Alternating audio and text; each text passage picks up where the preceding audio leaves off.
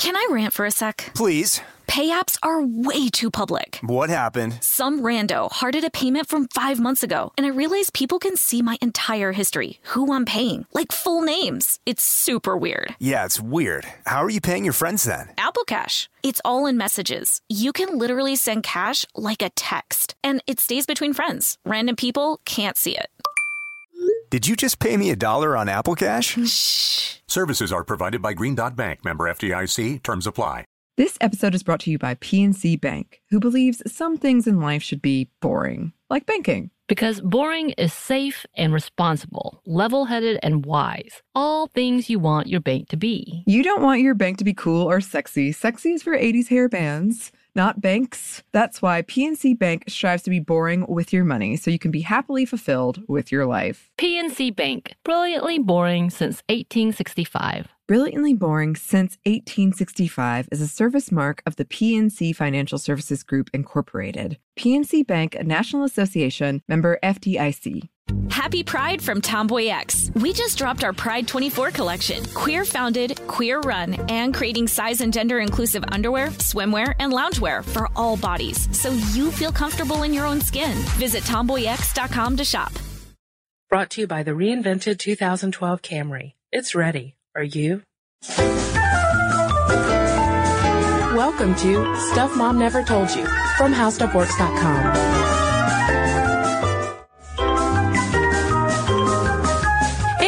welcome to the podcast. I'm Kristen. I'm Molly.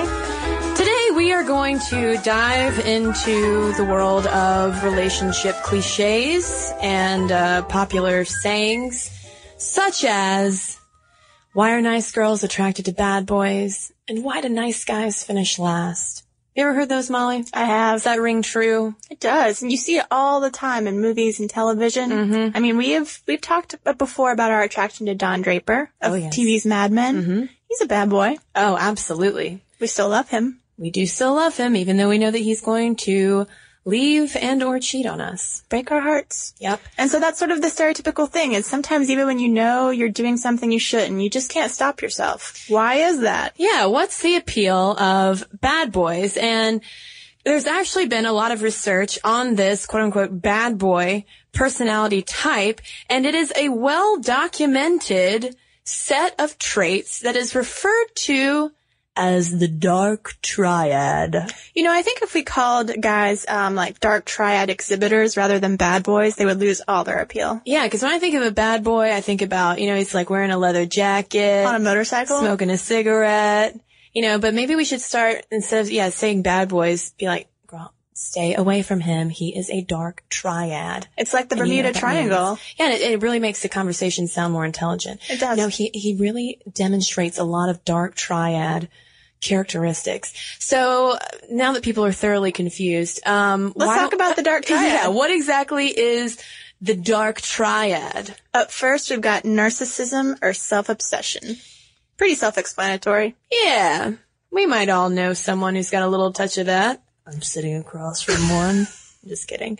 Um, and then we have Machiavellianism, which is typified by exploitative, manipulative, and deceitful behavior. Lastly, in the dark triad, we have psychopathy. But, you know, that sounds like something you'd automatically stick away from, but sometimes the traits of impulsivity, thrill-seeking, risk-taking can be very attractive to women. Mm-hmm. And I mean, really, if we put all these characteristics together, you know, being kind of self-absorbed, but also risky and kind of manipulative and possibly deceitful, we really just had a character sketch of Don Draper and other, uh, quote unquote bad boys from pop culture. Now, you, you listen to those three things and you're like, how would I ever be attracted to that? Why Yeah. would I want to marry that? And studies have shown that girls don't want to marry the dark triad. But these fellows are very successful at the short-term mating strategy, aka a one-night stand, a, you know, a short-term relationship, everything without strings, things that girls might get themselves into, uh, thinking that things will change down the line, but the fact of the matter is they don't. Yeah, love them and leave them. Love them and leave them. And this dark triad is not just the stuff of fiction. It is a universal trait that has been identified in 57 different countries. And it also appears to be genetically linked, meaning that some bad boys are just bad boys for life. And that's because, you know, they're so successful at short-term mating that, to use an old evolutionary term, they're spreading their seed.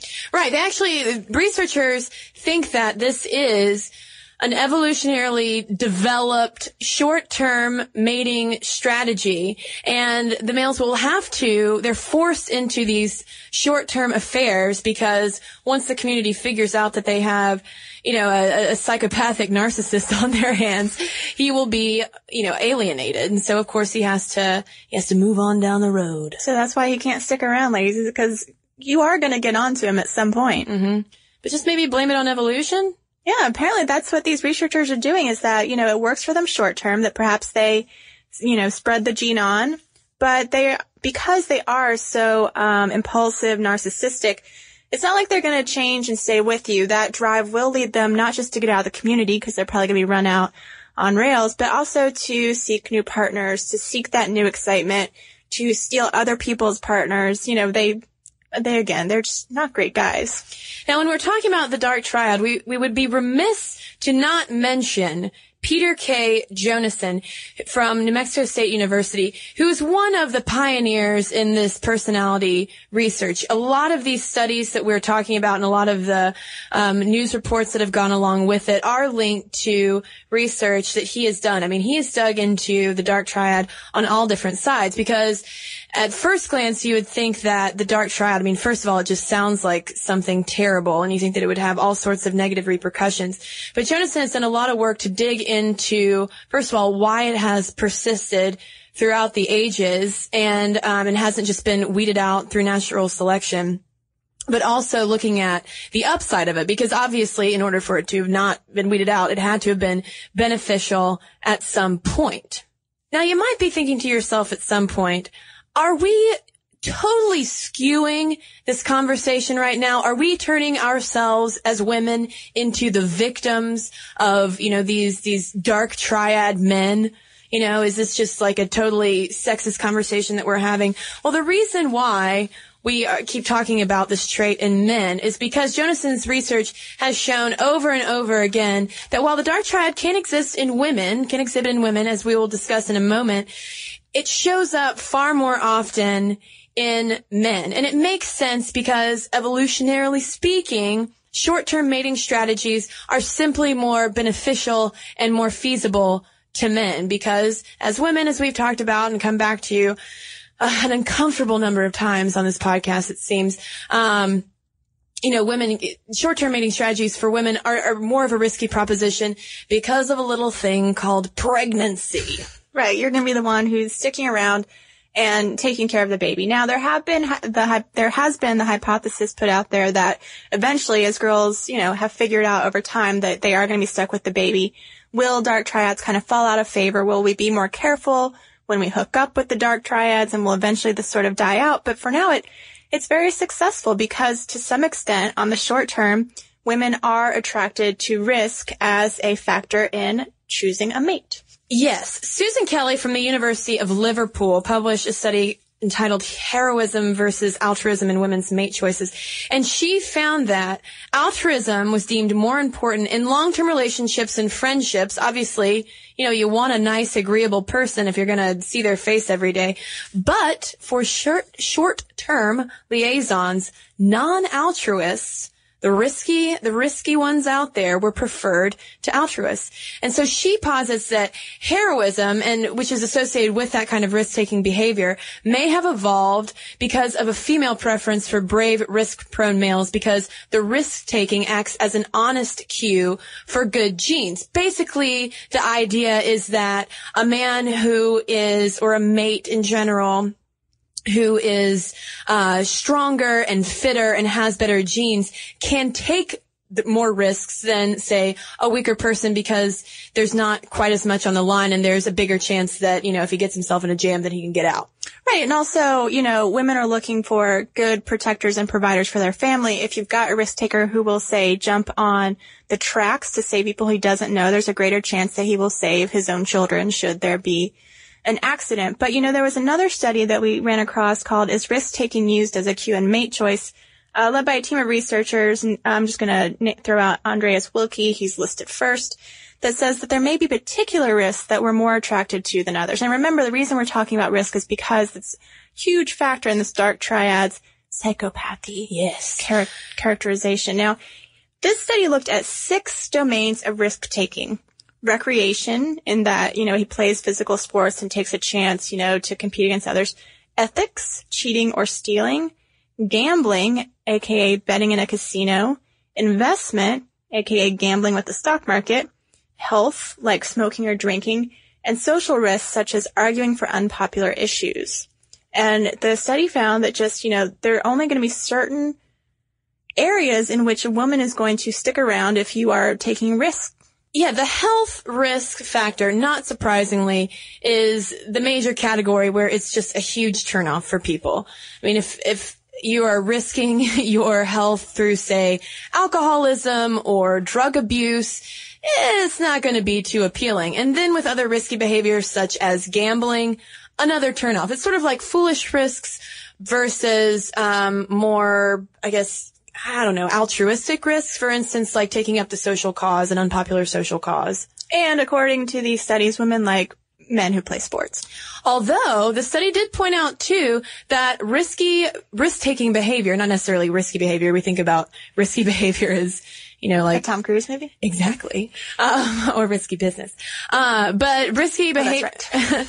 risk behavior is a, a cross-gender appealing trait. Men find risky women to be just as appealing um, as well. Which is why there can be the dark triad in some women. If you've got this in combination with that devil may care approach, dark triad women do do exist. They are in the same way as men, not that successful at long-term relationships. Now, if we talk about getting into a relationship with a member of the dark triad, making it sound like some kind of cult, uh, at the outset, that sounds like a terrible thing. But, like we mentioned earlier, there are some upswings to this dark triad because they usually exhibit emotional stability because they're so narcissistic that they are just really not flagged by a lot of things. Uh, they have resilient self-esteem because they are the best person you will ever meet in their minds. And they have increased sexual success just because they're sort of driven by the psychopathy, by the risk-taking behavior, by the impulsivity. Um, so all of that might seem very appealing at the outset. However, all of that behavior also leads to the dark triad getting ants in their pants for lack of a more intellectual way to phrase it. They need to feed that risk and that impulse. So a lot of times, not surprisingly, the, the dark triad is also associated with mate poaching. Okay. So say you're a dark triad person, you're going to, you know, and you're in a relationship with someone, uh, and it just, you know, the honeymoon phase is over, you're going to jump to someone else and you're, pr- you might choose someone who's already attached because of the heightened, the heightened risk and chance of it. Though you are leaving your own mate, who you probably didn't take the time to break up with, exposed. And so, uh, men who are dark, dark triad exhibitors, they tend to have their own girlfriends stolen uh, though they probably don't care. But uh, you mentioned the honeymoon period, Kristen, and I think that's really important for girls or guys who tend to get into relationships with dark triad individuals to remember is that, yes, everything is great at first, and you're not crazy if all of a sudden you're like, whoa, this guy's a jerk, or this woman's a jerk. It, it starts off very well, and there was this really great article in uh, Psychology's magazine about how the woman was just like, I don't know what went wrong because it was so wonderful, but you know, he wouldn't do things like meet my parents or, you know, let me leave a toothbrush over there. And it's not insane to realize, hey, even though this was a great few months, I'm going to cut my losses and say goodbye dark to the dark triad. And I think that we should point out too that we're not, again, like this conversation isn't to make us sound like we are just victims to the dark triad and everyone is going to be swept up in it. There are certain personality types that are more attracted to the dark triad than others. For instance, Psychology's magazine also pointed out that new research by Peter K. Jonason from New Mexico suggests that women with so-called avoidant attachment patterns are more likely to be drawn to dark triad men. And those are basically women who are low in self-esteem and had unstable and unpredictable family lives who are kind of drawn to these wild cards because, you know, if you have someone with low self-esteem, the dark triad, like we said, kind of has impenetrable self-esteem and, you know, might seem just so wonderful and strong. But one thing that we haven't really touched on and to be frank, there really isn't that much research on this, but it's how the dark triad exhibits in women. Because surely, you know, there are plenty of love him and leave him type of women out there as well.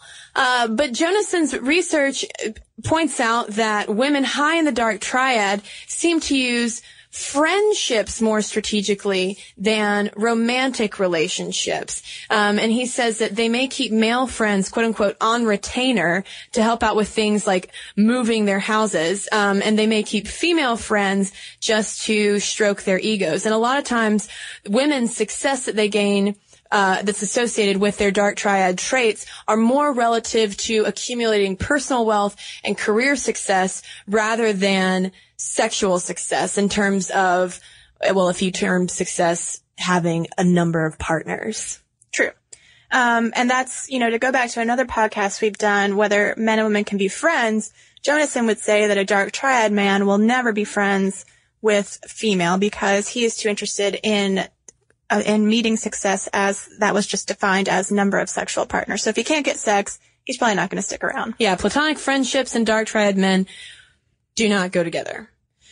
So, what do you do though if you if you encounter a dark triad and it's not necessarily in a romantic sense because the thing that came to my mind, you know, we're talking about Don Draper as being a dark triad. Not only does Don Draper have a lot of different affairs on Mad Men, but he also quickly climbs the ladder at Sterling Cooper. And that's something that Jonason has looked into because these characteristics are kind of successful for climbing the career ladder. If you don't care what people think, if you are out to just in it to win it, that can really help your organization, especially in the short term. If you don't get nervous before a big presentation, if you're willing to gamble and, you know, have a big win, it can really, uh, help your company. So if you work for someone who is a dark triad personality, there are certain things you can do to kind of help yourself. You know, they're not going to worry, the, the boss may not worry if you like them, but you can manipulate them because they still have that narcissistic element. And if you, you know, unfortunately you kind of just have to not challenge their superior position, but kind of going with like, I'm a, I'm a, big, I'm a big girl too. I'm a mm-hmm. big boy. Yeah, I think the, the key to dealing with the dark triad in your life, whether it's a, uh, romantic interest or a boss is to recognize the traits you know, and kind of use your own smarts to outplay them. For instance, the psychology's article points out that, you know, women's biggest downfall when they get involved with a dark triad is to think that they can fix them somehow. And we have to remember that, uh, this is largely a genetic trait Jonason and others have pointed out. And it's something that, you know, you're kind of fighting against nature at this point. But, and it's not all just roses for the dark triad either, because like we said, I mean, they're more likely to end up alone at the end of the day because, uh, there was one study we found that said that being high on the dark triad was related not only to a higher overall incidence, but also a higher success rates for poaching, but also having been poached and having mates poached in short-term relationships, long-term affairs, and long-term relationships. So the thing is, while we like to say that, oh, nice guys finish last, they really don't. The bad boys might be able to rack up a lot of different sexual partners, but the altruism and the more positive, agreeable qualities are what we're looking for in terms of interpersonal relationships for the long haul. So there you have it. The stereotype kind of proves true. Yeah.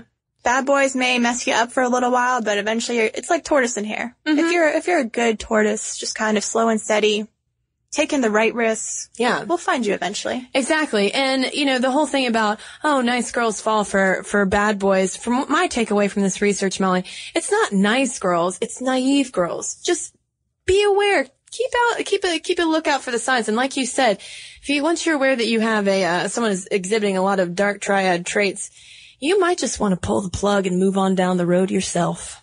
No one needs a Machiavellian in their life. That's true. A Machiavellian narcissist psychopath. Right. True. That's gonna be my new bumper sticker. Yeah. Stay away from me, Dark Triad. no dark triads allowed.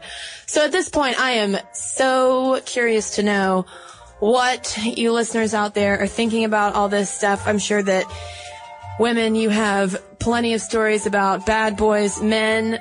I'm sure that you have plenty of stories about, you know, seeing girlfriends being poached by bad boys or, or nice guys out there who just, you know, might be having a tough time of it. Whatever. I want to hear from all of you. Email us at momstuff at howstuffworks.com. And in the meantime, let's head on to some listener mail. I've got one from Karen who wrote about the uh, Can Men and Women Really Be Friends podcast I just mentioned. She writes, I'm disappointed that you gave so little credence to the emotional infidelity aspect of this question when it is applied to opposite sex friendships who are in committed relationships. This question isn't just about sex and whether or not men and women can be friends and avoid entering a room and tearing each other's clothes off. Emotional intimacy between opposite sex friends when one or both of them are involved in committed relationships can be extremely damaging. Emotional affairs are very real, very destructive, and deserve the same attention and credence as sexual ones. All right. Well, I've got one here from Sherry, and this is on our podcast about women and guns. Says, I'm a 30 year old listener from the far north of Wisconsin. I'm an avid competitive shooter. I own more firearms than my husband, and I didn't get into shooting because of fear or any ads that I saw. My father enjoyed shooting, and when I turned 10, he started to take me. I'm still judged because I'm a woman, but when these men see me shoot, they are complimentary, not to mention I get marriage proposals very often. My husband says he does pity any person who would try to harm me. He usually adds that I've been known to draw my single action revolver and fire all rounds, hitting my target consistently in seven seconds, and her fastest time is 5.28 seconds. Uh, we're normal, hardworking people. We tell people we have a loud hobby. My challenge to you is to take a few shooting lessons at a range or a shooting club, ask to shoot all types of guns, and most people get hooked really quick. Gun sales don't always reflect fear. It's simply fun to shoot. So thank you, Sherry. And you want to end on a reading list real quick? Absolutely. Here's one from Alexis. Uh, this summer she is reading books by Kurt Vonnegut. Uh, the book Freakonomics by Steven Levitt and Stephen J. Dubner. 100 Years of Solitude by Gabriel Garcia Marquez. Catch 22 by Joseph Heller. Alice in Wonderland by Lewis Carroll. Lake Wobegon Days by Garrison Keillor. And short stories by Kafka and Lydia Davis. So again, our email is momstuff at howstuffworks.com. If you'd like to send us a letter, we'd love to hear from you. You can also follow us on Twitter. We are at Mom Stuff Podcast there. And as always, you can check out our blog during the week. It's the Stuff Mom Never Told You blog, and it is found at howstuffworks.com. For more on this and thousands of other topics, visit howstuffworks.com. Want more How Stuff Works? Check out our blogs on the howstuffworks.com homepage. Brought to you by the reinvented 2012 Camry. It's ready. Are you? This episode is brought to you by PNC Bank, who believes some things in life should be boring, like banking. Because boring is safe and responsible, level headed and wise. All things you want your bank to be. You don't want your bank to be cool or sexy. Sexy is for 80s hair bands, not banks. That's why PNC Bank strives to be boring with your money so you can be happily fulfilled with your life. PNC Bank, brilliantly boring since 1865. Brilliantly Boring Since 1865 is a service mark of the PNC Financial Services Group, Incorporated. PNC Bank, a National Association member FDIC. Happy Pride from Tomboy X, celebrating pride and the queer community all year. Queer founded, queer run, and the makers of the original boxer briefs for women, creating sustainable size and gender inclusive underwear, swimwear, and loungewear for all bodies so you feel comfortable in your own skin. Tomboy X just dropped their Pride 24 collection. Obsessively fit tested for all day comfort in sizes 3 extra small through 6X. Visit tomboyx.com. Rev up your thrills this summer at Cedar Point on the all new Top Thrill 2. Drive the sky on the world's tallest and fastest triple launch vertical speedway. And now, for a limited time, get more Cedar Point fun for less with our limited time bundle for just $49.99. Get admission, parking, and all day drinks for one low price. But you better hurry because this bundle won't last long. Save now at cedarpoint.com.